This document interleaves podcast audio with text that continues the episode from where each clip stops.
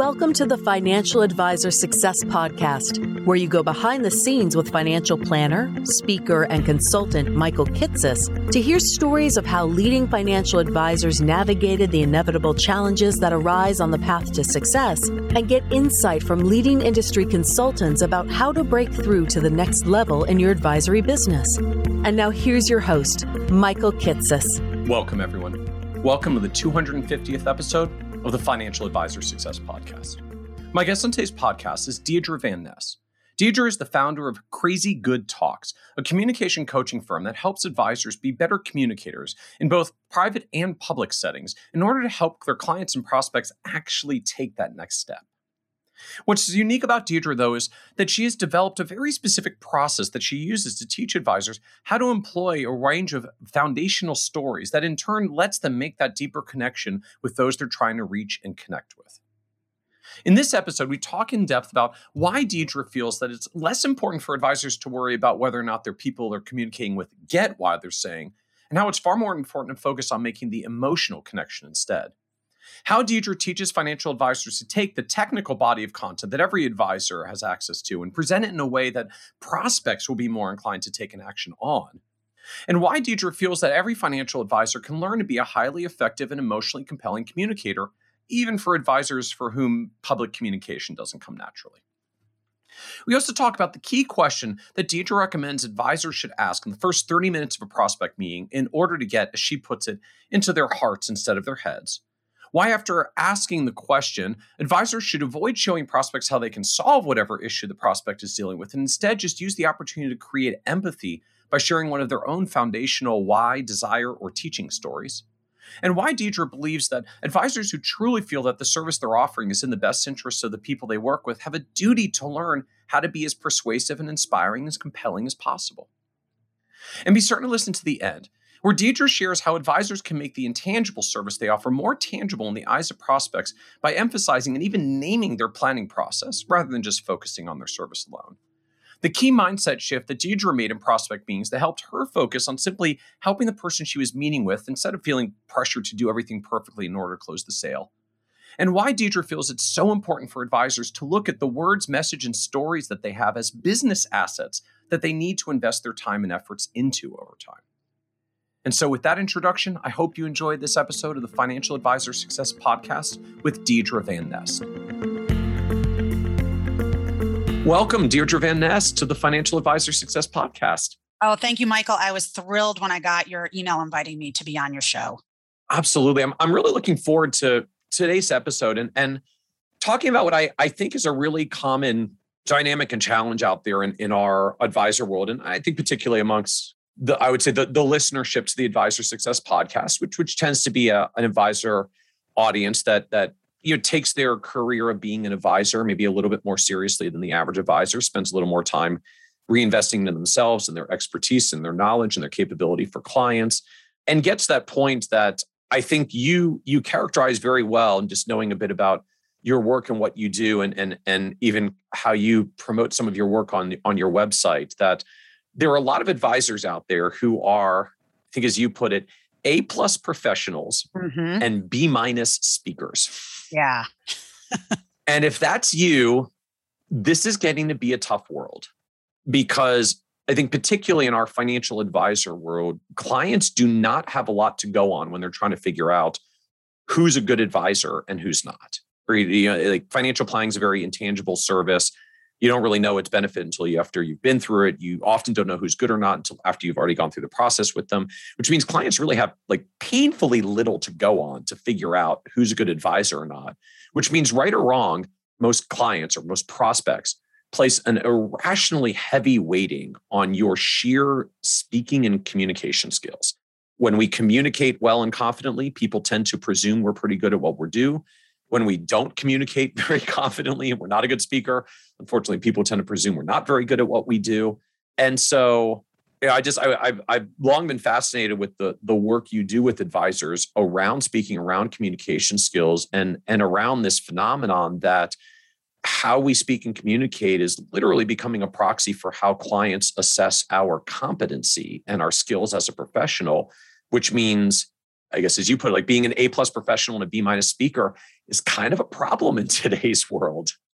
Yeah, and it and the problem is that that that you know that gap really needs to be filled because for right or wrong, I mean, here's the good news: you can be not so great, but if you're a really great communicator, people will will think you're better than you are, and you will get opportunities that other people won't. The flip side is, I think that many people, especially in this industry, are really good, and your listeners in particular are really good at what they do, and they're probably not getting the credit for it right out the chute because they might not be speaking and writing. So Michael, I also I also talk about writing skills. A lot of being a good speaker is actually knowing how to write a great presentation. And then that also goes to knowing how to write, say, copy for your LinkedIn page or for your website or even social media posts. A lot of your listeners may not be getting credit, quote unquote, for how skilled they are because they haven't really focused on up leveling their communication skills. So I'd love to just dive into that a little bit more.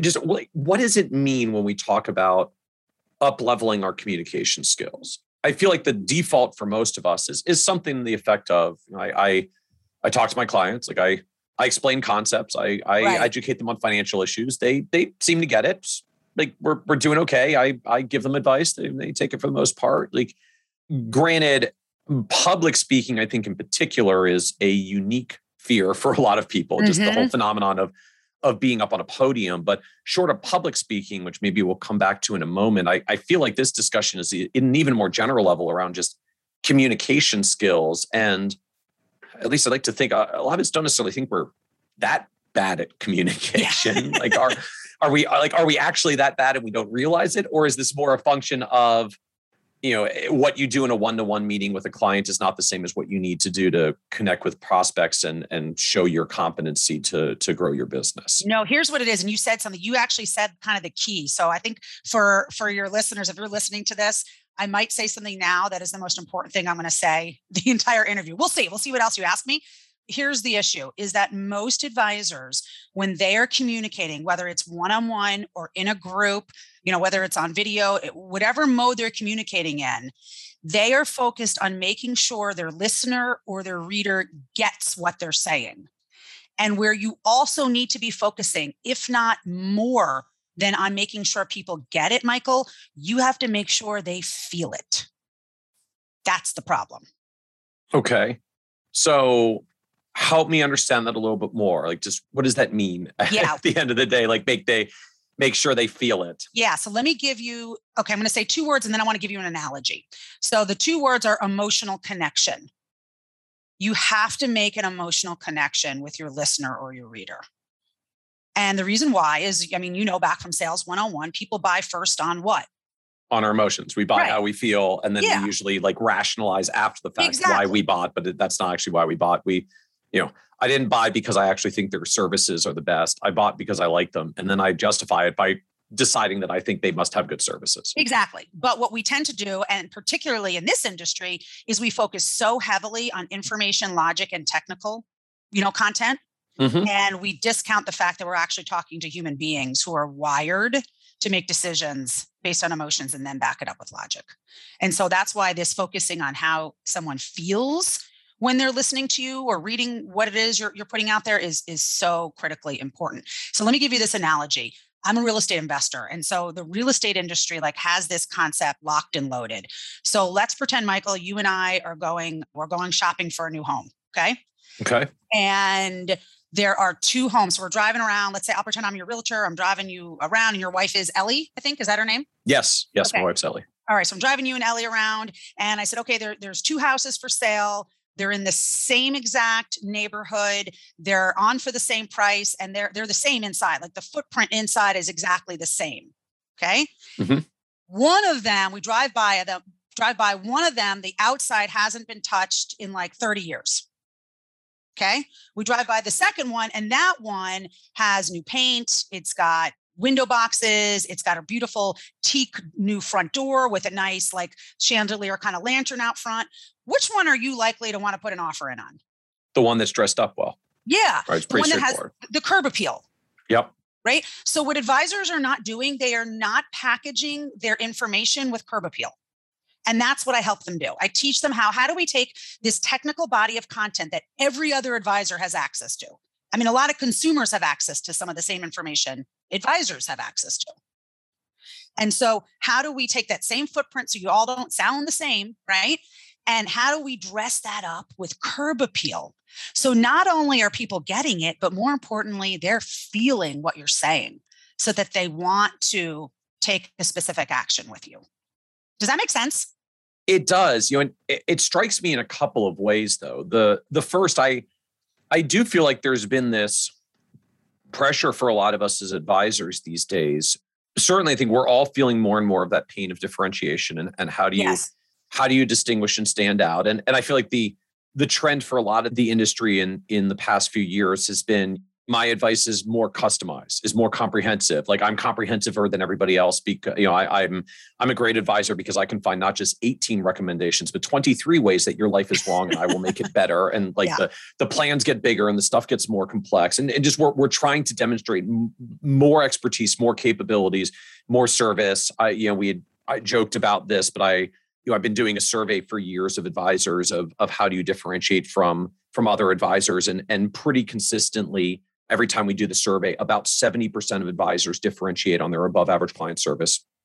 Yeah. Which is lit- literally mathematically impossible for right. 70% right. of advisors to be above average on client service. Right. You know, we we I think we're we're all collectively struggling with with how do you stand out? And you just I guess there's sort of two roads that you can go down when you get to that moment. One is, well, I'm going to find some other more more compelling, more different or more comprehensive or more expert or whatever it is, way, way to differentiate. Mm-hmm. And and the other that you know, I, I think perhaps sometimes we we discount too often as advisors is or you just get better at improving the curb appeals so that when clients maybe aren't sure which you know which advisor to choose, like you're just going to win because you're doing a more polished job doing the same awesome thing that okay maybe another advisor can do as well because it's hard to differentiate but if you are better at communicating that value and making the connection with the prospect you still win the business and you're the one that gets to grow and that's yeah. not a bad way to grow and be more successful.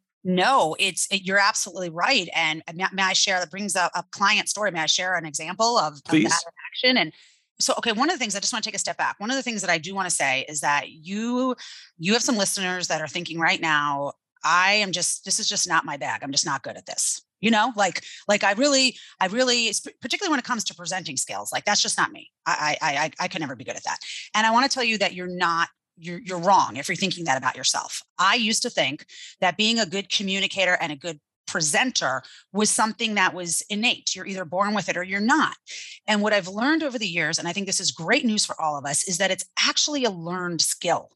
So yes, will some people have more natural ability, just like in, in athletics, right? Some some people are born with more natural ability, but I can promise you, the natural athlete who never trains can be surpassed by the maybe average athlete who trains. Would you agree with that, Michael? Yep. Okay. So it's the same it's the same. And what's great is there's actually a science behind becoming an emotionally compelling communicator. It is not something that you have to have in order to get good at it. So I just want to level the playing field like everybody can excel here. And so with that for the backdrop, several years ago i had a client named bob and bob came to me because he he realized that he was in a position where he had kind of hit the ceiling michael of what he could do growing through other means right like he had been in the business 30 years he was he was successful but he wanted to get to the next level and he said deirdre i know that i i i tend to not communicate as like maybe excitedly as I could, right? Like I like I'm not as engaging as I could be as a communicator. And so this was a frontier that that he wanted to work on. And you know, Bob, and I and I and I don't mean any offense if there's any like accountants in the room or list any accountants listening, but Bob sort of had that stereotypical accountant personality Okay. So I think maybe, I think we can all, no offense to any accountants. Yeah. I think we like, can all visualize what we're yeah. talking about here. So a little, a little drier, a little very technical, not as much, you know, emphasis on words and facial expression. And and I tell you this because it's so exciting what happened to Bob. Okay. So so Bob and I work on his presenting skills and his communicating skills. And about six months into our work, I get this call from him and he says, Deirdre, I have an opportunity, and he called it an audition to audition for business. And he said this this board of realtors in my local area, and he was in um, Colorado, picked me and two other advisors, and and they narrowed it down to the, the three of us. And one of us is going to be their advisor of record. So it's the advisor for the the brokerage, like the you know the real estate brokerage company. Okay? okay. And then if they liked that advisor, they were going to you know like let their 10,000 realtors know who their advisor was. So that's a big deal. So he says, I want to win this business. I want to nail this quote unquote audition. And what the audition was, was a 20 minute presentation. Each of these three finalists were going to give a 20 minute presentation. And from that, they were going to decide who was going to get the business. Now, I told you about kind of Bob's demeanor. And I tell you that because I want you to see that he wouldn't be like the natural winner right? Okay. Michael, you wouldn't think of yep. that as being like the natural winner going against two other speakers. And so, you know, we work on the presentation and I get a call from him a couple months later and he said, Deirdre, I got the business. Before I even got back to the office, the chairman of the board had left a voicemail saying, We unanimously decided to go with you. And after we got done celebrating, I was like, okay, why? Why do you think he got it? And he's like, it was my presentation. And I said, well, what specifically about the presentation do you think really clinched it for you? And he said, you know, it was the way I opened. I had their attention from the very first words out of my mouth. And I made that emotional connection. And so if you're listening and you're thinking, you know, what's the magic bullet? I think we always always want that magic bullet. This is the magic bullet. And I won't say it's a magic bullet because it does take work, but this is one of the best ways to differentiate yourself. You know, when I work with clients, my goal is that no other advisor will ever outspeak you. And that's what happened to Bob. They couldn't outspeak him. So, can you connect for us a little bit more though? Just what like I I hear the statement of of of make an emotional connection. Yeah. What does that mean? Like I, am just envisioning average you know approach talk sitting down with with a prospect and and saying you know, tell me a little bit more about yourself and what what brings you to to come to our office and talk to us today and I, I mean i feel like a lot of us try to spend some time from the start building rapport with clients asking them more about their their situation their circumstances yes. you know, as, as, the saying always goes you know, the the more the the more the prospect is talking in the first meeting the more likely it is they are to become a client because they you know get to talk and feel heard but i, I don't know I, I i feel like you're still talking about something that is at a a different level or a different focus or a different style than that so can you yeah. can you help us understand more like what's what's the emotional connection part of that that we're not getting to by at least trying to ask some reasonably productive questions of, of prospects to get to know them I love this. And I love that we have time because there's, I, would love to break this down into several different parts if that's okay. Please, please. Okay, so let, let's go for the let's go for the first part. Let's go with the kind of the opening of the meeting. Okay, so the first, let's say, 20 to 30 minutes of your initial meeting with a prospect should be your, your sole focus should be on making that emotional connection so that you can build trust and likability.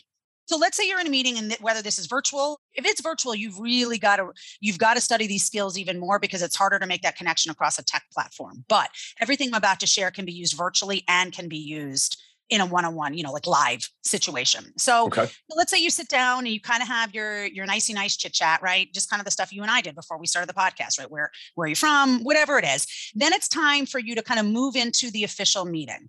So the first thing you want to do is ask a question. Unfortunately, many advisors are asking questions that keep the prospect in their head, not get them in their heart.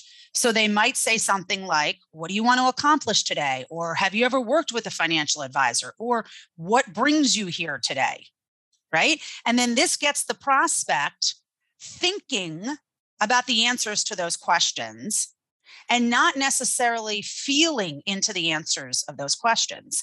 So I want to share a question that I learned from my mentor over a decade ago that that I use when when we are kind of welcoming prospects and advisors into our business and that I teach other advisor and my advisor clients to use that's been very successful to do three things. It gets people into their hearts.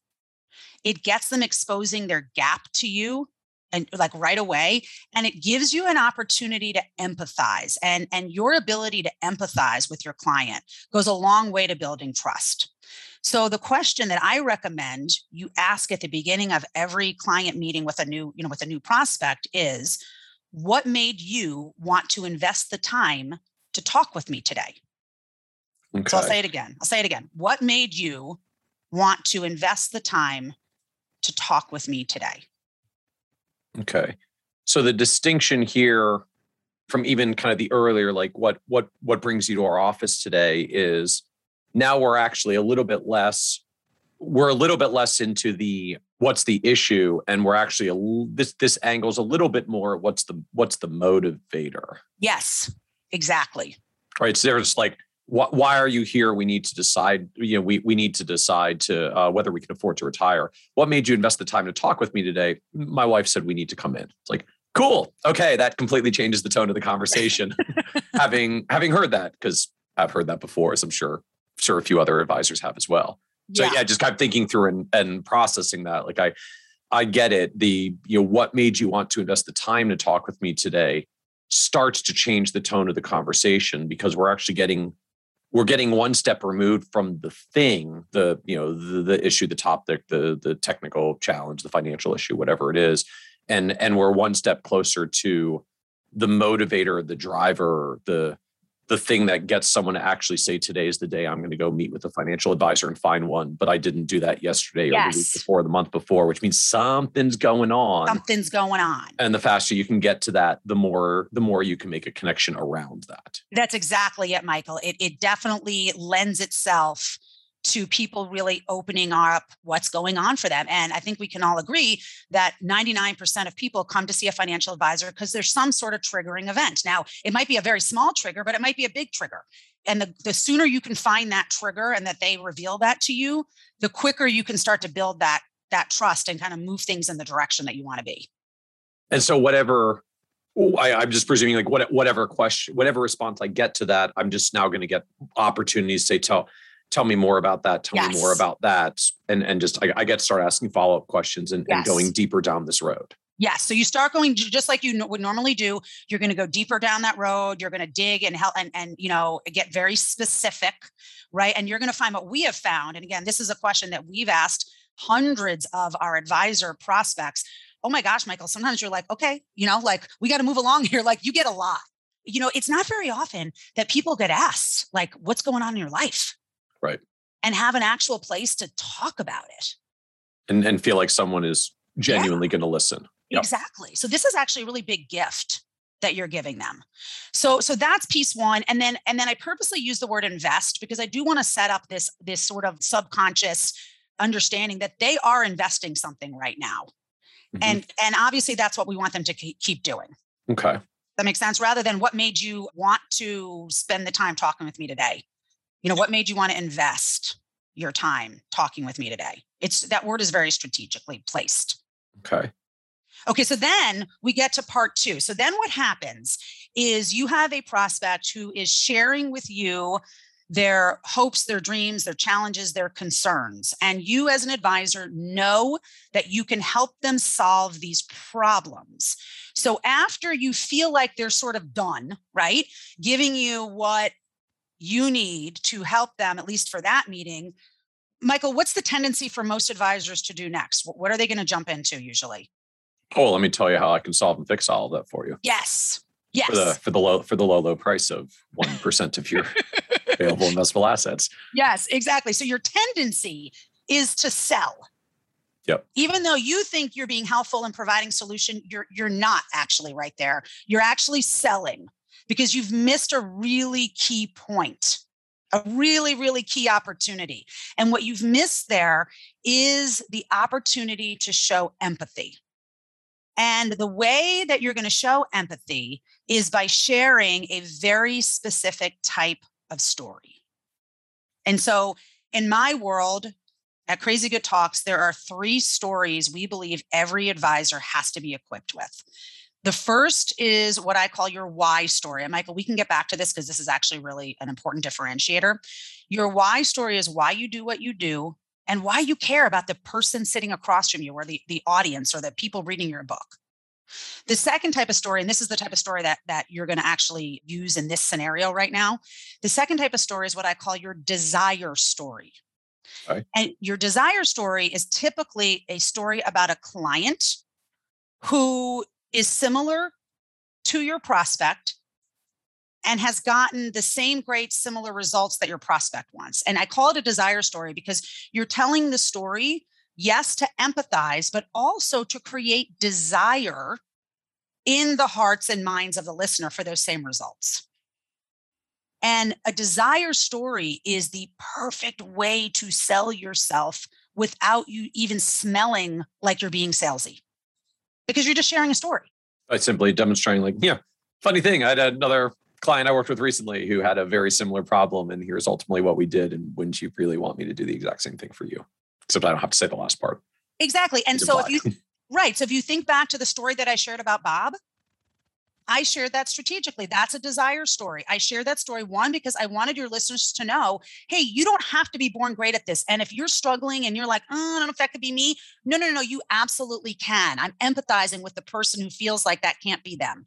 I also want you to understand that I can help you. And if you take my advice, you're going to move the needle on your communication skills. And so right there, I was selling my services, my products without sounding salesy. Does that does that make sense? Yep. Okay, so that was an example of how you would use that. And then the third type of story, and these are the stories that I think most advisors are very familiar with. When advisors are told, tell stories, tell stories, tell stories, this is the kind of story they think they should always be telling because no one else has told them the types of stories they should tell, is a story or an analogy to make a point. So you're, you know, you're teaching something, you're teaching a concept, you're teaching about, you know, compound interest or inflation or whatever it is, and you use a story to break down the content or use a story so that the content's more memorable. So that's the third type of story. So in this situation, you're going to ask the question, what made you want to invest the time to talk with me today? They're going to, you know, they're going to open up, they're going to share what's going on in their life. You're going to you're going to probe, you're going to ask deeper questions. You're going to know that you can help them and you're going to bite your tongue. You're going to like step on your foot. You're going to do whatever you have to do. You're not going to go into your laundry list of how you're going to help them. You're first going to say, "You know what? I can understand what you're saying. In fact, what you're saying really reminds me of my client so and so. When so and so and I got, you know, first met, this is where they were fast forward to today i'm simplifying this storytelling structure because there is there is some steps to it but basically it's like a it's like that house the before and after right? This is here where they were things were not great fast forward to today here's where they are things are really really good and how did this happen? It happened because they went through our xyz proprietary process. So i do have a couple of questions just yes. right, right on this. So so right i'm just sort of thinking like trying to do this or, or, or trying to do this on the on the on the fly like so a do i need to start worrying about like client privacy client confidentiality as i start like telling stories about my other clients or Great just question as long as I only use a first name and make their company generic ABC and not actually where they worked, then like I'm in the clear. How specific am I am I safe to get here without like breaching confidentiality, illegal testimonials, all that fun stuff? Yeah. So there's a couple answers. So I have advisor clients that will go back to their clients and say, Can I share this story? And if the client has said yes, absolutely, then you can share what they have given you permission to share. So that's option one. Option two is you change anything that's identifying. So I would definitely change their names. I would not use their real names. And if someone, and especially if it's a small town, if let's say it was a woman, change them to a man. If they were a dentist, maybe they're a, I don't know, an, ex, an executive somewhere, right? Okay. So the story has to be true. What happened in the story has to be true, but the material facts about the character does not necessarily have to be accurate to protect client confidentiality. Okay. So then the next follow up I sort of inevitably have is what, Yeah. What if I don't have a client who had a similar story to the person I'm seeing across from? Like I I get it if I'm, you know, specialized in retirement and all my clients are retirees and, you know, at some point most clients have kind of similar retirement stories and there's a fairly similar set of issues. So at some point almost everybody I sit across from is is just kind of a, a rhyming repeating similarity to a Yeah. to a prior scenario, but that that doesn't always happen. And I feel like particularly for some of our best best or biggest prospects, if you're if you're breaking into a new market, a new opportunity, I I may never have had someone in quite the same situation. I can certainly come up with the air quotes hypothetical story of a client because I want to illustrate my point, but I may not have a true story of another client that I've handled in the same situation. No, that's great. So so there's there's a couple options there. I think you will find the majority of the time it doesn't have to fit exactly. So I think you will find the majority of the time in many situations, if you, especially if you are relating it to financial planning in general. So I think for most clients, you can probably relate whatever it is that's going on to f- good financial planning in general. Okay. Right. Okay. So that can always be your fallback. So I, I've just got a, you know, I, have got a generic story of yes. just the the the client I work with who, you know, blew up their portfolio in 2000 and again in 2008. So they eventually decided to work with me. And then they wonderfully navigated the pandemic because I talked them off the ledge. And that's just sort of my generic story for any client who comes in who's having anxiety about market volatility, even though it might not quite be the same situation. Yes. And they, they weren't the business owner you are, or the inheritor you are, or the, you know, uh, retiree transition you are. Like, you're here because you tend to blow yourself up with your money. And I've got stories of people who don't blow themselves yes, up with their money once exactly. they work with me. Yeah, absolutely. And, and so even though I say there's three stories every advisor should have, each advisor should have multiple stories of each of those three stories. Does that make sense? So because I was going to say it, it yeah. feels then like in practice, I'm probably going to end out with a couple of different go-to correct desire stories for common they like I I got my transitioning into, you know, I got my transitioning into retirement and uncertain about their lives story. I've got my you know, business owner liquidity event doesn't know what's next story. Yes. I've got my client who blows themselves up when markets get volatile yes. and how I talk people off the ledge story. And and I'll yes. have three or four of these for the scenarios that crop up most often with my clientele. And by then I've got I got my desire story for almost every prospect I'm going to sit across from. Yes, absolutely. Okay. You got it. You got okay. it. Okay. Okay. So then, do you have any other anything else before I go on to the next part of this? I feel like no, no. I think I, I I think that helps. So if I'm if I'm just kind of thinking through, so I've kicked off with my what made you invest the time to talk with me today. They're gonna you know talk about a problem and probably more importantly a motivator and what's driving them action. I'm I'm doing some follow up questions there and trying to get them to just tell me more. And that it's at, at some point I'm I'm gonna I'm gonna transition to the next stage here, which is the you know you know what you're describing reminds me of a lot a lot of you know client bob that i've worked with for many years. Bob was dot dot dot dot dot and like off i go now down to my yes. down to my story. So i guess just remind me once more before we move on to the next section just where am i wrapping this story right? Because yes. i could sort of wrap with this story like and we all lived happily ever after. I can wrap this story with and then Bob became my client, and we did all this awesome stuff because I'm totally awesome. I'm amazing. And that to show so you how awesome I am. Going. Where does this story end? so I don't maybe get a little too far back into, but I really just want to show you how awesome I am. So you'll you'll work with me. Oh yeah, yeah, yeah, yeah. Where do I have to rein myself in on this story so I don't I don't I don't blow too far past? Yeah. So this particular storytelling type has a framework called the then now how storytelling framework. Okay. Okay. So what you're going to you have to imagine the story as if it's in three separate parts or three separate buckets. Advisors do a lot of illustrations with buckets. So I think buckets might relate here. Okay. okay. So yes. so we've got three buckets. So we've got the then bucket. And in the then bucket, you're going to give some details and you're going to give some emotions about how the character was feeling before they worked with you. Like the like when they came in, what what was the problem? Right? And and what did they, what were some of the things they were saying to you? You know they so you know bob bob had come in because he he was really struggling with retirement. He's made a few bad investment decisions over the years. He felt awful after they sold out at the bottom of the financial crisis and he didn't participate in this recovery. It actually even really stressed his marriage because they had to work longer and his wife held a grudge about it for a really long time. It was really awkward for them as a couple because it's really stressful if you're the one who's responsible for the money in the family and you, you accidentally make a bad decision in the markets. Yes. And Bob, one of the things that Bob said to me, and you always want to add some dialogue from the client. One of the things that Bob said to me is, Michael, I literally lie awake for an hour every night. Like I cannot fall asleep because my mind is racing because this, I, am so stressed out about money. So okay. you got to give us some emotion. You can't just like one of the things that I find advisors doing when they tell stories is they narrate the story and they're just going down the facts of the story. Okay. I mean, that's better than not telling a story, but it's not really telling a story you have to actually give some emotions and let us get a feeling for who the character is. Okay. You've got to see the character's humanity. So that so that's the the big piece of like, and Bob said to me, I'm up at night, I can't even sleep because I'm so stressed about the money now and the fact that we've had to work three extra years to make up for the the fact that I panicked in the financial crisis. Yeah, exactly. Exactly. Okay.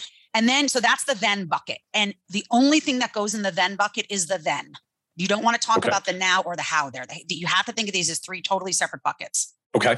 Okay. So then we're then the way that you move them to today or last year or whatever the, you know, whenever that you're talking about the now is you would just simply say fast forward. So like you might start the story saying that reminds me of my client Bob. Five years ago, Bob and his wife Sally came in and sat down in those very chairs. And I'll never forget the look on Bob's face. It was one of total discouragement. And Sally looked angry. Right. And as we get to talking, Bob says to me, basically i'm here because i i i'm so stressed out about money i cannot i cannot even sleep at night and here's why. And then you go through a couple of those details that you talked about michael right?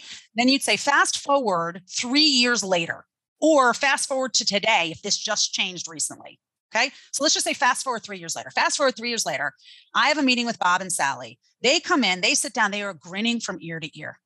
In fact they're holding hands and they look like newlyweds and I said, So what's what's going on? Life looks really good for you. And Sally is like, Oh my gosh, we just came back from the best vacation. And then Bob said, I'm actually sleeping better at night, blah, blah, blah. And then you talk a little bit about where they are now. Okay. Okay. So now, now the key thing here, and this is the mistake that a lot of advisors make, is what they want to do in the now is they want to insert themselves and they want to insert themselves. You are only a guide and an observer at this point in the story. You are not the solution. In fact, if I can even smell that you are the solution, you're selling. Okay. So I I got I got to resist the, the the temptation. You know, fast forward three years later, and you know we made a bunch of changes in Bob and Sally's portfolio, and then they came back in and they were grinning ear to ear, holding hands, looking like newlyweds. Like I got that. I made changes to their portfolio thing in there, and now I've I've tainted my story because everything is about how great this is going because of my portfolio changes. 100% you have totally tainted. I love how you just said that. It's like such a great way to say that. You have totally tainted your story. Okay. Or you'll say something like, in our meetings together, we discovered that blah, blah, blah. No. Right. Like we discovered that they weren't well diversified. So, you know, we we helped them make changes on the spot. Fast forward three years later and they're grinning ear to ear. But I've inserted myself in the story, which now basically means everything that's happening is just really about how awesome I was. exactly. And it's not time yet for that. We're not there. okay. We're totally not there yet. Okay. So you got to resist that. And again, you're just the observer. You're just reporting on what you saw and what you experienced. And I can give, when I'm done explaining this, I think it might help if I share one of my stories, Michael, Okay. because I think this will actually clearly demonstrate, you know what I mean? Like, I think it'll Yeah. help instead of talking in like generalities. Okay. So then what happens is you're going to tell the then, you're going to tell the now, and they're going to be looking at you and they're actually going to be really curious. And they're going to be thinking, well, how did this happen? I mean, that's likely what they're thinking. Okay. Because I've created a, I've kind of created a gap here. Like five Yeah. years ago, Bob and Sally came in. I'll never forget the buck on Bob's face. He was totally discouraged. Sally looked angry. He said, I'm, you know, up at night and I can't sleep about money. Fast forward three years later, and they came back into my office. They're grinning ear to ear, holding hands, looking like newlyweds. Sally said they came back from vacation. Bob says, I'm sleeping better at night. So, like, I've now opened a kind of a curiosity gap. Like, what the heck happened in three years? Exactly. So then you'd say something like, and I don't like to get overly prescriptive because I want people to be, you got to say what's natural to you, right? You don't want it to sound Sure.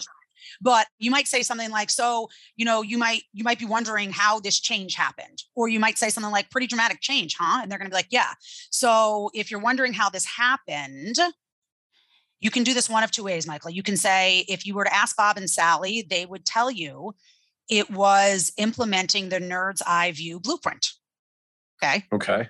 i'm just i'm, I'm naming a process for you Sure. Sure. or you might say, are you if you're wondering how this happened, it was learning the nerd's eye view blueprint or applying the nerd's eye view blueprint to their financial situation. Okay.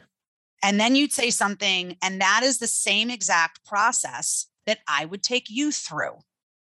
Would you like, and this is where you get permission now to quote unquote sell. Would you like to walk through what that process looks like?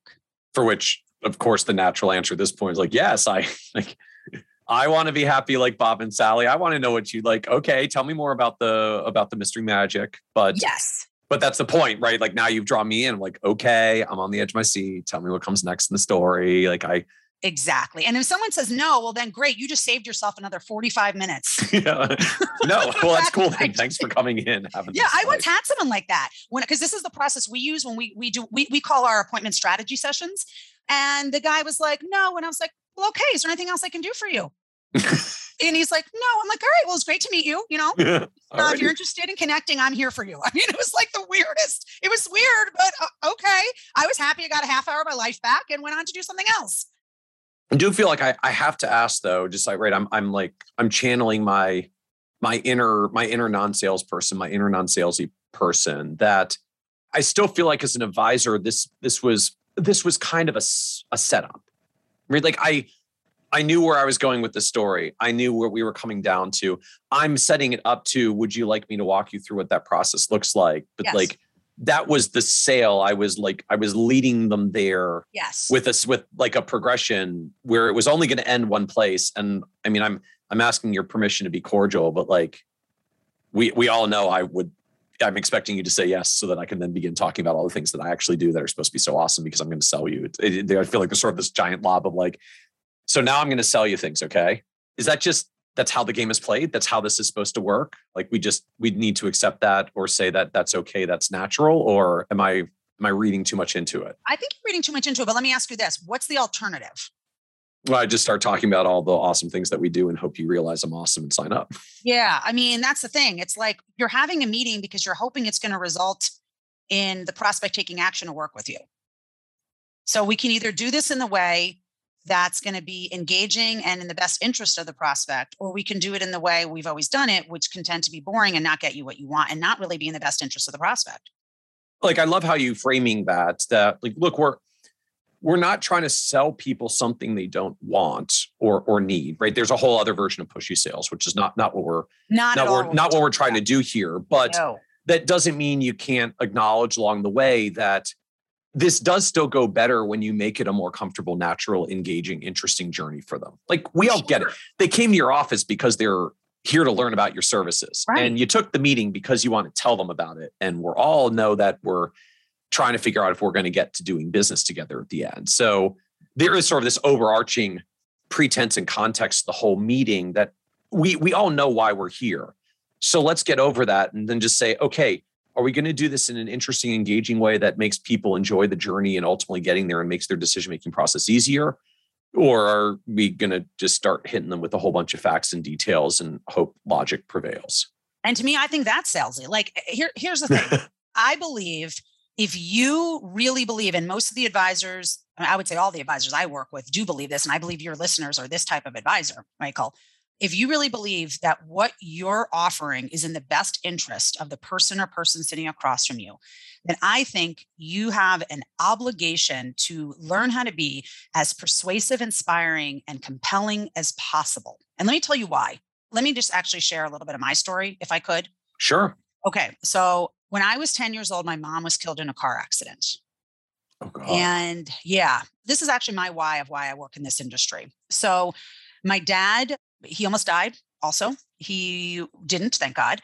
He was out in the hospital for quite a while and out of work for many months. And the like other than my dad not dying obviously the the only other silver lining in our story was that we were not impacted financially by my mom dying and my dad being out of work we were a pretty broken family, Michael. You know, and I cannot imagine what it would have been like to heap financial devastation on top of our already really fragile broken family. Like I, I, I don't know how people do it. And yet you and I both know there are so many people, countless people that that happens to all the time. Right. Right. Many Americans are one tragedy away from total financial devastation. And they need the help of your listeners. So if you're listening right now, they need your help. There are countless people in your community that need your help. And, and what they need you to do, if you really believe in what you're doing, they need you to be compelling as a communicator. They need you to be inspiring and persuasive. And here's why most people don't want to have these conversations. Most people would rather do a lot of other things than sit in your office and plan for the future or talk about what happens when I die or if I need long-term care or any of the other things that that you are great at helping with. And so the more compelling you are, the more you can tap into their emotions and get them feeling something, the greater the likelihood you can get people to have planning conversations and make planning decisions today that they would rather put off for someday. And I shudder to think about some of the people that have put it off for some day have had a situation like mine and they've never come back from it. I think to me, part of what that emphasizes that ironically we know deep down as advisors in the work we do with clients but sometimes I'll, I'll just call it like the the non-sales oriented advisor forgets or leaves behind in the in the sales processes look we, we've all had clients where they're not in a good place and situation. They need to make changes. We know what they need to do. They know what they need to do. We've told them what they need to do. They've heard what they need to do and then they don't do it. Right. And we have to nudge them or control them or convince them or you do whatever it is we can to figure out how to get them over the line from knowing what to do to actually doing it because the knowing part alone isn't always enough. And the same thing is true when the moment of change we're trying to create is not get your will done or buy your long-term care insurance or it's time to pull the trigger on retirement or stay in the market or whatever those sort of client level decisions are the same thing crops up when it's you know you really need to stop doing all of this yourself and hire a professional to help you with it and i am the great professional that can solve all of that for you but mm-hmm. you still need to actually make a change and take action and do this hopefully with me hopefully starting today right in even the same context you can be the right answer you can know you're the right answer. They can know you're the right answer. You still have to perhaps sell them air quote sell them sell them to get them to take action. And it's not because you're being salesy. It's just because human beings even when they know what to do, sometimes need a little extra nudge or a gentle kick in the pants to move forward and take the action to do it. And if you don't, in the most positive way of ways, like, do those things to help get people across the line, there will be folks who absolutely need your help and know they need your help and would have readily pay for your help and are going to walk out of your office without your help. Exactly. And that's a tragedy. And it could be a real tragedy waiting to happen. That's why I work in this industry. So I'm building up this story. I'm kind of going through my my then now how.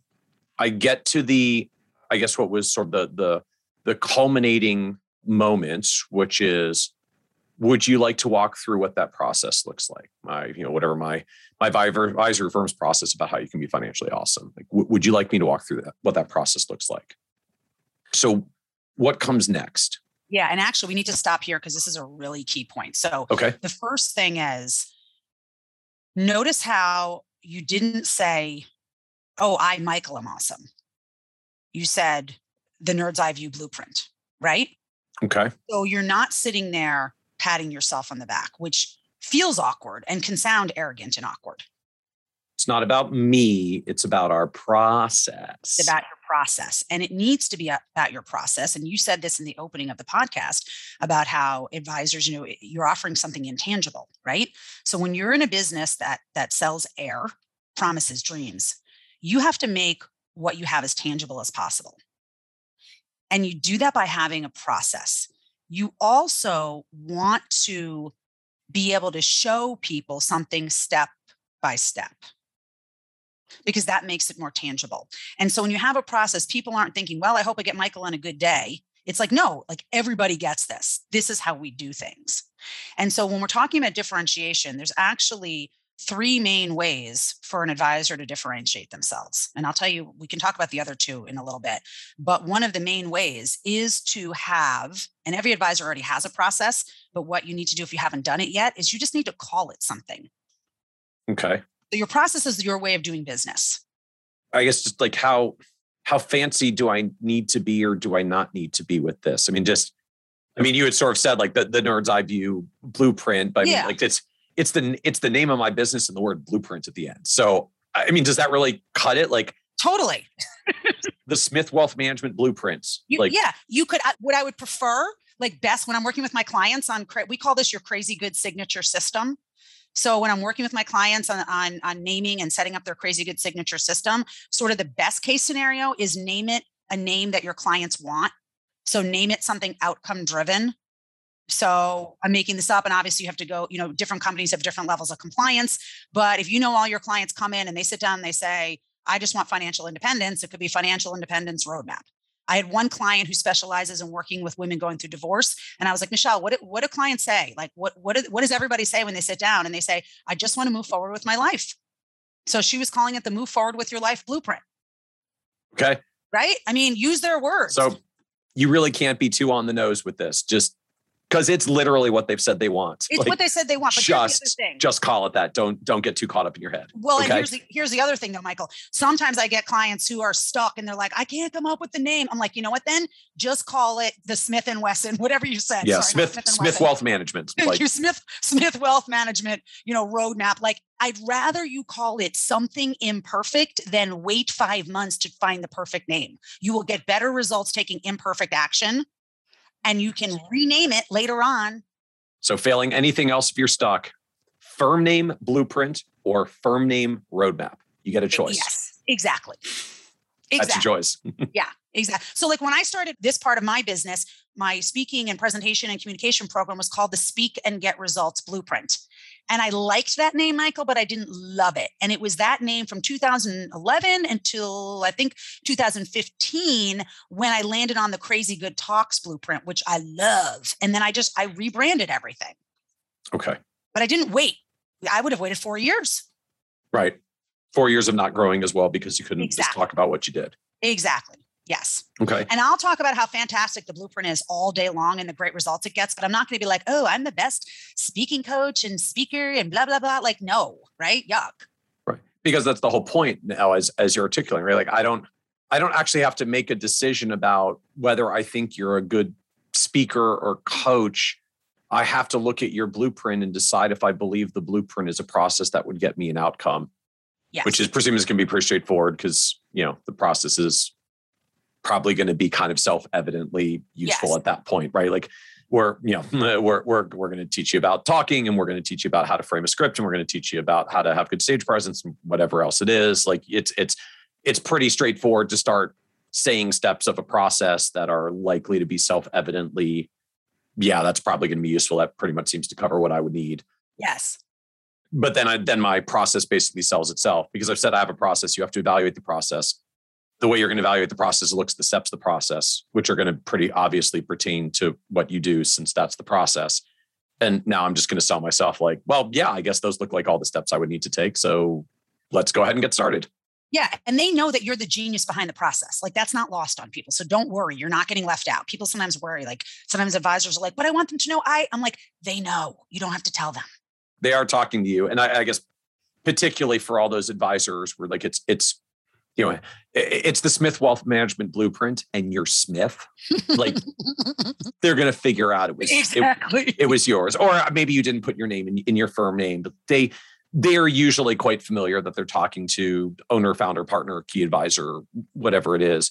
So they they're, they're going to figure out it's you. And i guess for those who maybe aren't in the owner leader founder position i suppose this in many ways help helps more because you've got like you've got a thing of the firm that you can sell that represents the firm overall. Yes. So the pressure's off that like yes. You don't have to sell how super awesome, amazing, special you are, although it's totally wonderful. You're you're super awesome, amazing, and special. Just like it's the it's the financial independence roadmap and you came to us for financial independence. Like exactly. Yeah exactly. why would you not want me to walk you through this process? Yes and so here and here's the thing. So you've got that. So now this this is doing this has done three things for you. One actually really four. So first of all the whole story allows you to show that empathy right? It allows you to show the great results people get but then it allows you to sort of tell about you without telling about you. And it shows this tangible process where your service before was completely intangible. And then but there's more, Michael. It sets you apart from enemy every other advisor because I guarantee you, let's say they're they're they're going between you and somebody else, your competition doesn't have the blueprint or the roadmap.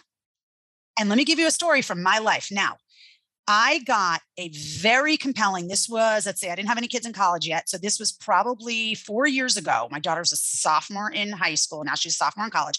I get this very compelling invitation in the mail. And, and I'm saying very compelling because usually these are not very compelling, but this one was invitation from an advisor inviting me to a seminar about college planning. Okay. And I was, I've never, ever gone to one of those seminars that I randomly get in the mail, ever but I went to this one because I thought I need to see the advisor who who is behind putting this out. I was that impressed. Now, I've been working, my husband and I have been working with our advisor, Eric, for a long time, and we are 100% loyal to him. Okay. So I didn't go thinking I'm going to switch advisors. That, that's not why I went. I wanted to see what this guy was doing. So I go and I'm sitting in the audience and listen to the presentation, and you know, it's pretty good and blah, blah, blah. And all of a sudden, he talks about the college planning blueprint. And for the next 45 minutes, he he references the college planning blueprint. He's like, and this is step one and step two and five and eight. And I'm like, all you know what's going through my head? And I know what he's doing, Michael. Like I teach this stuff. Yeah, right? yeah, yeah. like I know exactly what's coming in the sequence. but you know what I'm feeling in my heart? Oh my gosh, I got to call Eric tomorrow. Nope, I got to text him right. At, nope, I got to text him now and make sure he has the college planning blueprint. what if Eric does not have the college planning blueprint? He's never mentioned the college planning blueprint. We have two kids going into college. I need the college planning blueprint. That's what I was thinking. So then I talked to Eric the next day. Do you have the college planning blueprint? He's like, "What do you mean?" I was like, "Well, listen." And then he's like, "Well, yeah, I mean, we, we we're going to take you through those steps." I'm like, "But you didn't you didn't tell me that." And it's not packaged that way. And imagine if i was any old client and i i didn't teach this and i also wasn't didn't know enough to be loyal he might have won me over. Right. Right? Yeah. So that's what you can do when you start branding. I promise you you will win business from your competitors. And and as i was listening to your bill Bachrach podcast he was saying steal or rescue clients. Yep. Right? From other advisors because again, it's kind of like being a great speaker. You're going to seem more put together and more competent. So out of curiosity, like I want to jump back to the the sales process, but first, yeah. just I'm wondering what what are what are my other two ways to differentiate besides name my process? Oh yeah, yeah. Okay, so the other two ways, and I'm going to add in a little bonus to this process that I just walked you through. That's a bit controversial, and okay. it's for the it's not for the faint of heart. But man, if you want to add gasoline on everything, this will do it.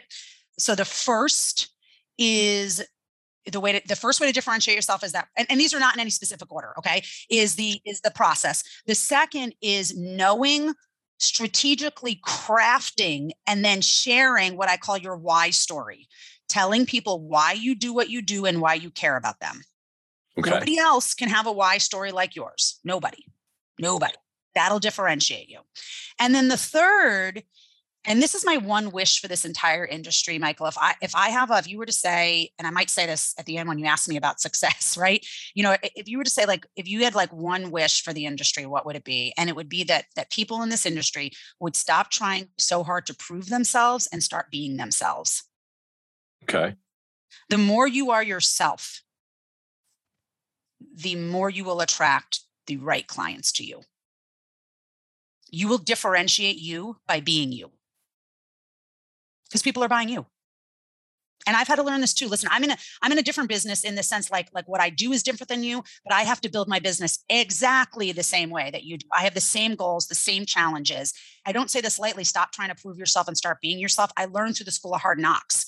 It's taken me quite a long time to learn how to be myself it's really only been the last few years that I that I finally feel like I'm coming into my own and being myself. And I cannot tell you how much more enjoyable and how much more fun I'm having, and how much easier it is to drive business and help more people and have a bigger impact on people's lives. It's very hard to be yourself. I know that's so contra, like it counterintuitive, right? Well, I think the challenge is for for so many of us is is something effective. You know, look, I I know I'm not for everyone. I'm not going to get along for. I'm not going to get along with everyone. It's just you know, human beings are human beings. You don't get along with everyone but I'm not exactly swimming in prospects and growth. So I need to figure out how to stay middle of the road enough to, you know, to be able to connect with almost anyone and not to piss off or upset yeah. anyone. Right. So, you know, never talk about politics, politics or religion, you know, middle of the road and everything, certain level of conservatism and dress language and anything and everything else just because we're trying to like we uh, there's a lot of pressure i think on us advisors to just yeah stay as middle of the road as you can because you're never quite sure who you're talking to, what their context is, what their background is, and you don't want to step on a landmine and and blow up an opportunity.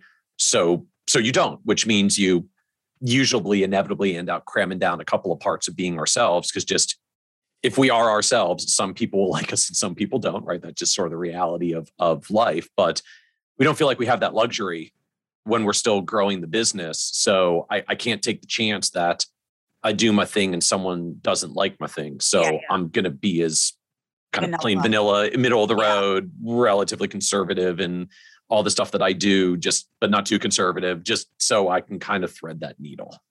You're a great example of that. Like we were talking about how your podcast crushes it, and you've gone against every anyone who's anyone a podcast right. who would tell you you're insane for doing a 90 minute podcast. I mean, right. it's insane and you were like no like this is me this is what i want to do and i'm doing it and and i like nerding out on things i can't yeah. get anything said in five minutes so yeah. we're just not going to do a short podcast yeah yeah yep. exactly and and you know what and, and it's that because it's exactly what you said but also i think the industry has really for many decades was very much about being professional and being professional meant not being human does that make sense yeah and i i think we are hopefully you can be very professional and very human at the same time and that's the message i'm really trying to get across to people and I think that the pandemic has actually helped people open up to that reality, which makes me really, really happy. So now take me take me back into our our sales process a little okay. bit more. We've we've kind of set this up of like, you know, would would would you like to walk through what that process looks like? So presumably I've gone down the the the process road here of at least one of my one of my differentiators. So is there anything particular that just comes next in this journey as I'm setting up my process well i've kind of set up to talk about my process. So i'm i'm i'm talking about the you know the financial independence roadmap the move forward with your life blueprint.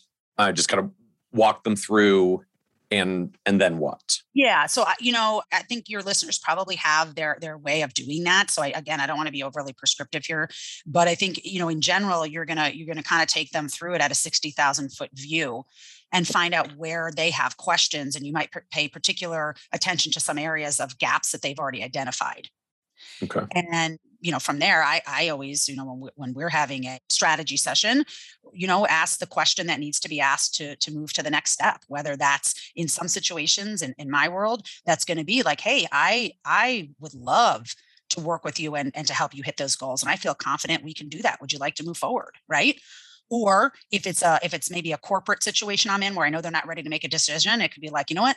Again i would love to work with you. I'd love to help your i would love to train your advisors. I feel really confident we can do great work together. What's the next step we need to take to move towards that goal?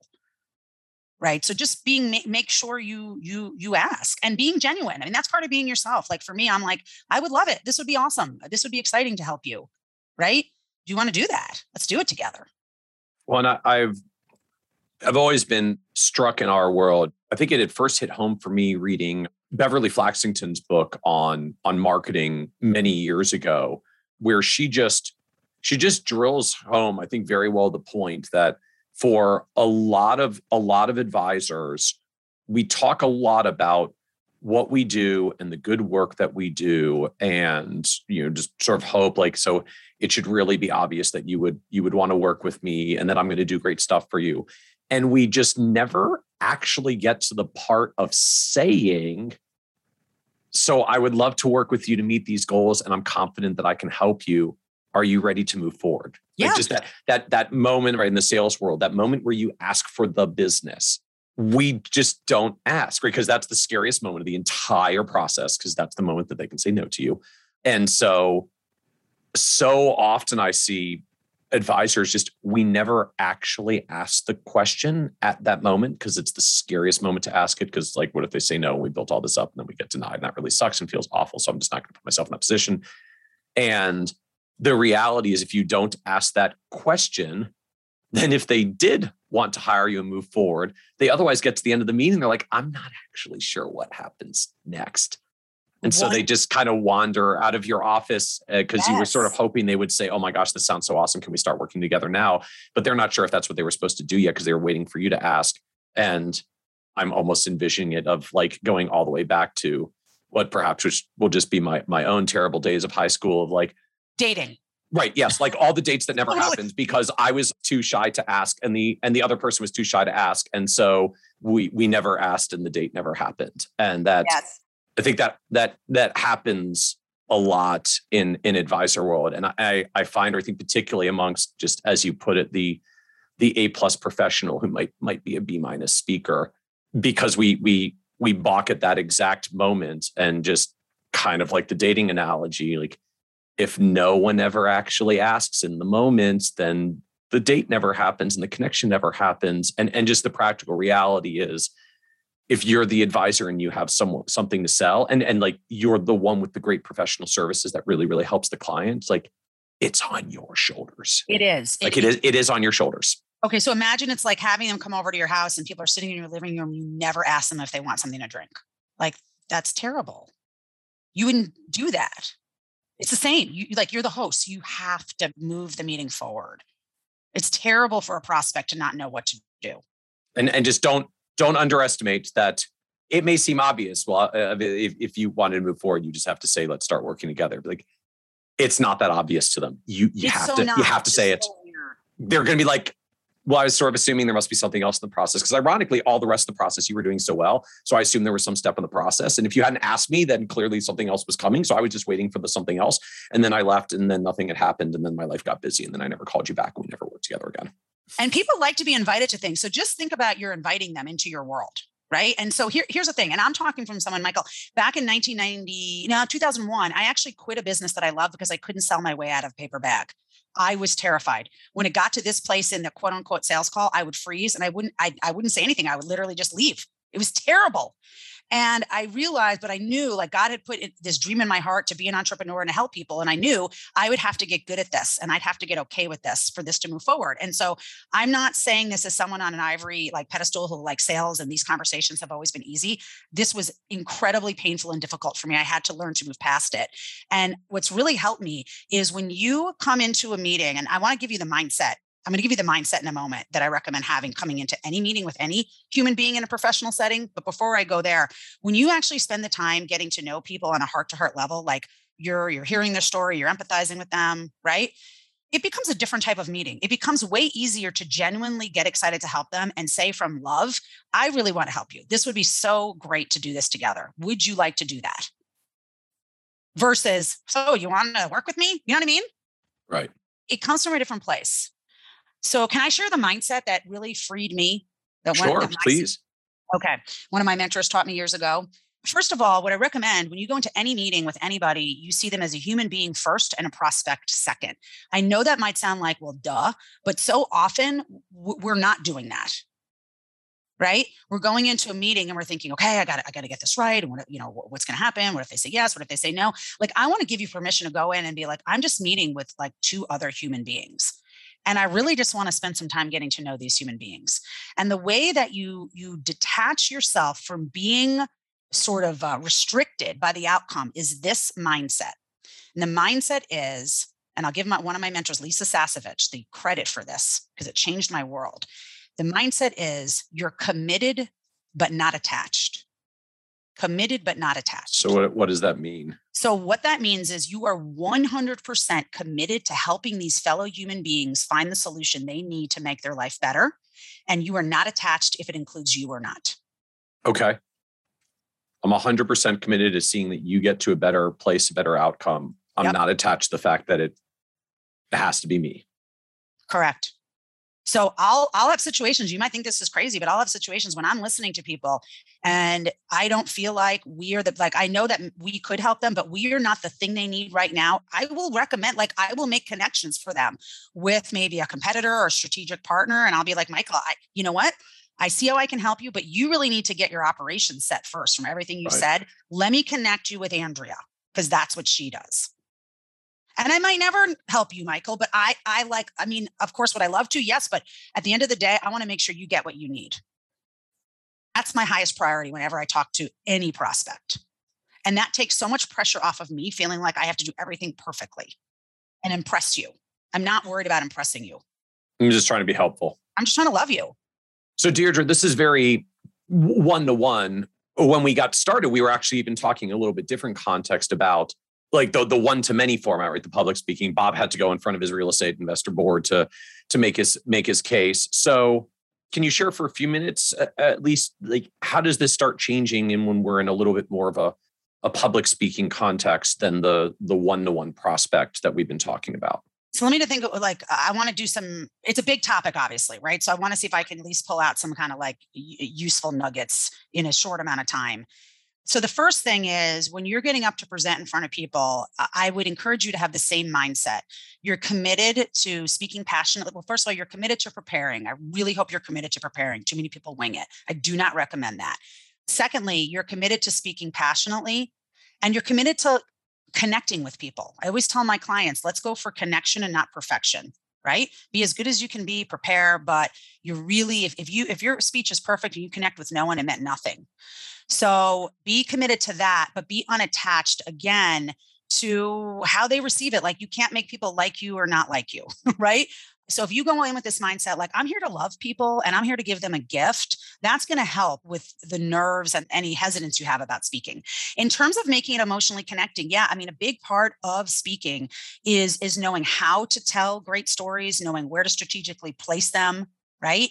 And so you're still going to use the why story the desire story the story to make a point. That's one of the ways you're going to you're going to add curb appeal to your content you're going to hopefully use what I call my CETA formula, C E T A. I'll run through it super quickly. And basically, what you do, and actually, I was working with a group of wholesalers just this week. And what we did was we took one of their compliance approved sales pieces right ones that they they might deliver a presentation on a webinar or even talk one on one to an advisor and it's just basically the facts right and we blended this CETA formula into the sales piece and it really brings it to life brings it to life and that's what you're trying to do. You're uh, trying to add that curb appeal that that that coat of paint that beautiful teak door the landscaping.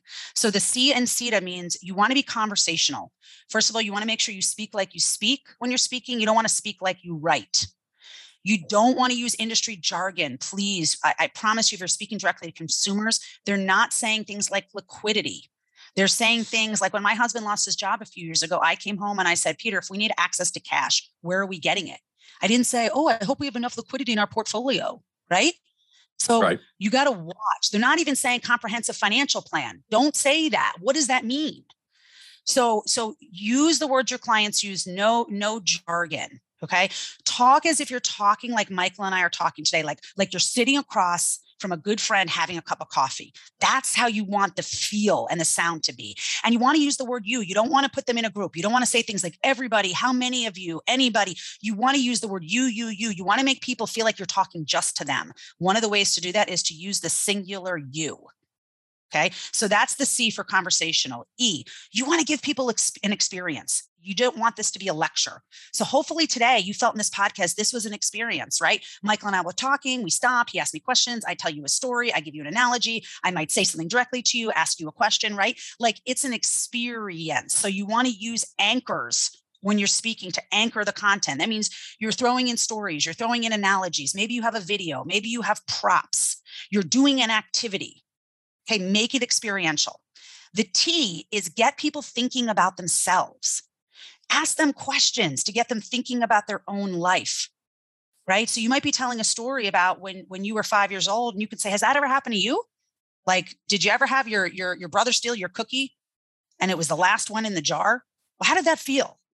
Right? Or instead of spoon feeding them all the information, if you have maybe some facts or some statistics you want to share, instead of saying, and I'm making this up, I don't know what the number is offhand, you know, 50% of Americans file for divorce, right? I mean, that's kind of, that's, I'm just thinking of whatever I can think of. You could say to them, so how many Americans every year do you think file for divorce? What percentage? Just call it out. Oh, 50%, 40%, 80%. Yes, it's 50%. Do that so you don't create lazy listeners don't spoon feed your audience everything. Get them to actually participate in the content. And Michael, that's one of my that's one of my secret weapons is asking what I call these thinking questions where they're actually kind of creating the content with me. I will do presentations where I don't let them ask me a single question and afterwards they'll say, "Oh my gosh, that was so interactive." And it's interactive because I'm asking them questions and having them answer the questions I want them to answer. Right. Right? So I'm leading them down this path. And then finally, I don't think our presentation should be a big theoretical conversation. I think every time someone's in our presence, they should get something that will make their life better. Give them a tangible application, a tangible tool that they can use and apply to their life, whether or not they ever lay eyes on you again. That's the A. So I know today for example if you never if you never hear me again or see me again hopefully you will start using that question you know what made you want to invest the time to talk with me today hopefully you'll be like oh my gosh i need to tell these three different storytelling types right? So so give people tangible things they can do to make their life better. And and so you're weaving this CETA formula throughout all of your content to create this rich emotional kind of sensory experience for people. You will be memorable. They will choose you over their phones if you do that i promise you. So i hear you it, it sounds wonderful but if i like if i'm the average advisor who's doesn't like public speaking or has never done public speaking. I mean, I'm, I'm thinking like the famous survey was like uh, the average person is more afraid of public speaking than death, which means yes. we'd actually rather be in the coffin than delivering the eulogy. Yep. So like this is terrifying. I've never done any of this. I mean, the like the picture you're painting sounds wonderful, but I don't know that I can do the awesome thing that you're describing. Like, where do I where do I start? Well, you start with saying, okay, I'm terrified of it, but I'm more terrified of not getting the results that I want by avoiding doing it than I'm terrified of doing it. And I speak from someone with experience. If you can believe this, Michael, I used to be terrified to speak. That might sound insane. And it was not that long ago. In fact, I had a very bad experience in my high school acting class with my ninth grade teacher, who basically called me out in front of the whole class and told me I stunk. And I left the stage for 24 years. Oh. Yeah, no public speaking, no acting, no nothing. I, in fact, when I got my master's degree, end of my first year, I had a group of my colleagues, my classmates come up to me and say, Hey, you want to run for president this year for next year? And my only question Do I have to give a speech? Yes. That's all I asked. Do I have to give a speech? And they said, Well, probably. And I'm like, Nope, I'll run for vice president. And, and that's what happened. I ran for vice president. And then you know what happened? Irony of irony, the president got expelled. And guess who had to deliver the commencement speech? Me. Anyway, to- totally other story. but I was terrified. And it wasn't until when I first started my business, I wasn't actually coaching people on speaking and communication. I was coaching on fear, Michael. I'm a fearless, a certified fearless living coach. And I was working with business owners, advisors included, on how to get past the fears and excuses that were holding them back in their business. And I had people coming up to me saying, you know, you really need to speak. It's the best way to grow your business. And a lot of people could benefit from your message. And I was like, uh, no, no, no, I don't do that. And then the irony dawned on me that I'm trying to help you get past your biggest fear and I won't get past mine. Well, that didn't work so well for me. So I thought, all right, I got to do this thing. But if I'm going to do this thing, I need a mentor and I need a process. And so I found my mentor. I learned his process, and that is what I hung my hat on. I thought, well, if it worked for him and other people, how bad could I be? And that is how I got myself out there speaking. And over time, I fell in love. And I, I nerd out like you nerd out about your stuff. I am a nerd and a geek when it comes to this. I could talk about it all day long and every little nuance and never get sick of it. And so that's how you start.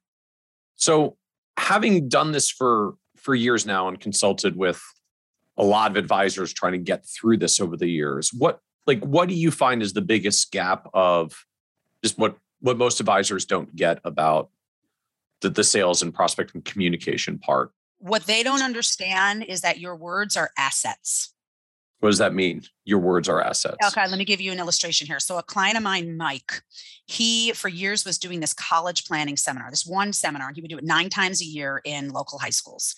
And in 2011, he said, I I'm really wondering if if I should do this anymore. Like it just doesn't seem like it's worth the time, you know, the time to get all, you know, set and go and do the thing. And I'm only getting a couple of clients a year. So fast forward 10 years later, and I get this email from him. And he's like, Deirdre, I just want to tell you how much income I've generated from this one college planning seminar. And I was like, okay, well, how much? North of $2 million. So the way that it went from being this, should I do this anymore, to north of $2 million is we used the Crazy Good Talks blueprint and we rewrote the seminar, right? So, Michael, do you think he thinks that's an asset in his business, that seminar? Right. Right? That seminar actually bring it drives revenue. It's like having money in the bank with the compounding interest, right? right? Every time he gives it, he gets more clients, and then those clients bring him more clients. And so advisors don't understand that your words and your ideas are not just words and ideas that you can haphazardly string together. And just because you can talk doesn't mean you can speak. And just because you know how to write doesn't mean you're putting together your words and ideas in a way that's actually moving the needle. And so my hope, my prayer for you is I mean, I would obviously love to work with you, but if it's not me, work with someone who can teach you this skill. It will blow your mind what can happen when you get good at this. So, what was the low point in your career, in your journey through learning all this and figuring all of it out? I think the low point was particularly in the first from maybe 2012 until about 18, where I was really beating a drum trying to convince the industry that these things were important. And what's been nice over the last several years is that I feel like the industry has caught up and now I have people asking me for it. Storytelling, right? Really powerful communication, not having to do the convincing, here's why it's important, why you need to consider this. I have people calling going, okay, we know that storytelling and strategic storytelling is super important. We know the why story is a key part of our marketing messages. We know we should be powerful speakers. Like I feel like it's start people are starting to actually catch on. So I guess just in in that context, can you just explain for everyone like how just what do you actually do? Like how do you how do you work with advisors? Do they engage you? I guess that, that's your opportunity to uh, share your desire story oh, if you're so inclined. Yeah. yeah, yeah, yeah. No, so so the three way we work with advisors in three ways. So companies will hire us to to do specific consulting projects for them or bring us in to do keynotes at conferences like you like that's how we met right to do keynoting conferences or doing training. So that's that's one way. And so that's working kind of at the, you know, one remove from the advisor in that the, the corporate entity is hiring us to work with the advisor or with a wholesaler or with their leaders. And then the way we work directly where the advisor hires us directly is in one of two ways. The first is our done for you asset creation. And that's where we actually write your stories for you. So we write your why story or stories, and we write your desire story or stories.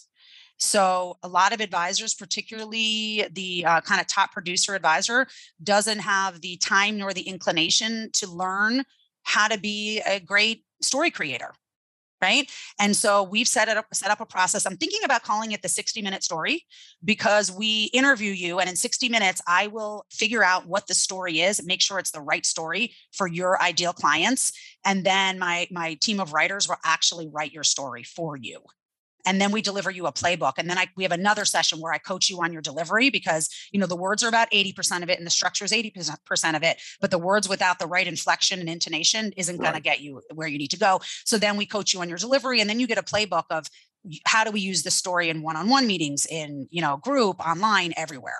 So that's the second way we work with advisors and then and then the third way is there we have advisors who want to learn these skills. They want to learn how to be a crazy good speaker on stage in front of groups. They want to be more effective one-on-one. They actually want to be able to write and tell their own stories. And so then we've got the crazy good talks blueprint and the emotionally engaging advisor virtual training programs. Is there a typical advisor who engages with you? I mean, I said like the done for you is sort of the uh, Deirdre, this sounds great, but I'm really busy. I don't actually have time to go through all the stuff. So that's just a like, I'll pay you, you interview me for 60 minutes and you're just going to give me the stuff so I can run with it. The last option is is just the advisor who wants to learn to speak more, like and, yes. and wants to go down that road they want to go down that road. They want to be really compelling in front of clients for financial education because they want to bring in more business. They want to set more appointments and bring more business. Or they might be like my client, Jimmy Williams, who's like the top of his game, but he's got a podcast, Michael. He actually wanted to get paid to speak. So we were able to teach him to get good enough. So he's commanding really nice fees as actually a paid speaker. And he wanted to be that ambassador for his company to drive more revenue. So, what advice would you give for younger, newer advisors getting started today and wanting to get off on the right foot? I know this is so hard in the beginning of your career. It does go back to that. Try not to prove yourself, like be yourself as much as you can and really nail your why story, nail why you're doing what you do because you, you don't have a lot of experience behind you. But hopefully you're working with a firm where you're, you know, maybe you're doing joint field work and you have other people you can bring in who do have the experience. People are going to connect more with your story and your passion for what you're doing than you trying to prove you know stuff you don't yet know. And then out of curiosity, just because you'd mentioned earlier, and, I'm not sure we circled back on it, but you had kind of talked about your your different differentiators and the controversial tip. What was the controversial oh, yeah. one?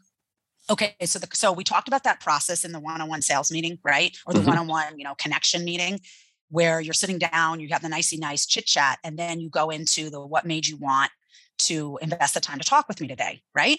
So one thing that I recommend you try, and I, I, I do this, I have clients that do this, and it's worked extremely well, but it does fly in the face of what you might have been taught in this industry. And, I, and I'll talk I'll talk about the caveat to that.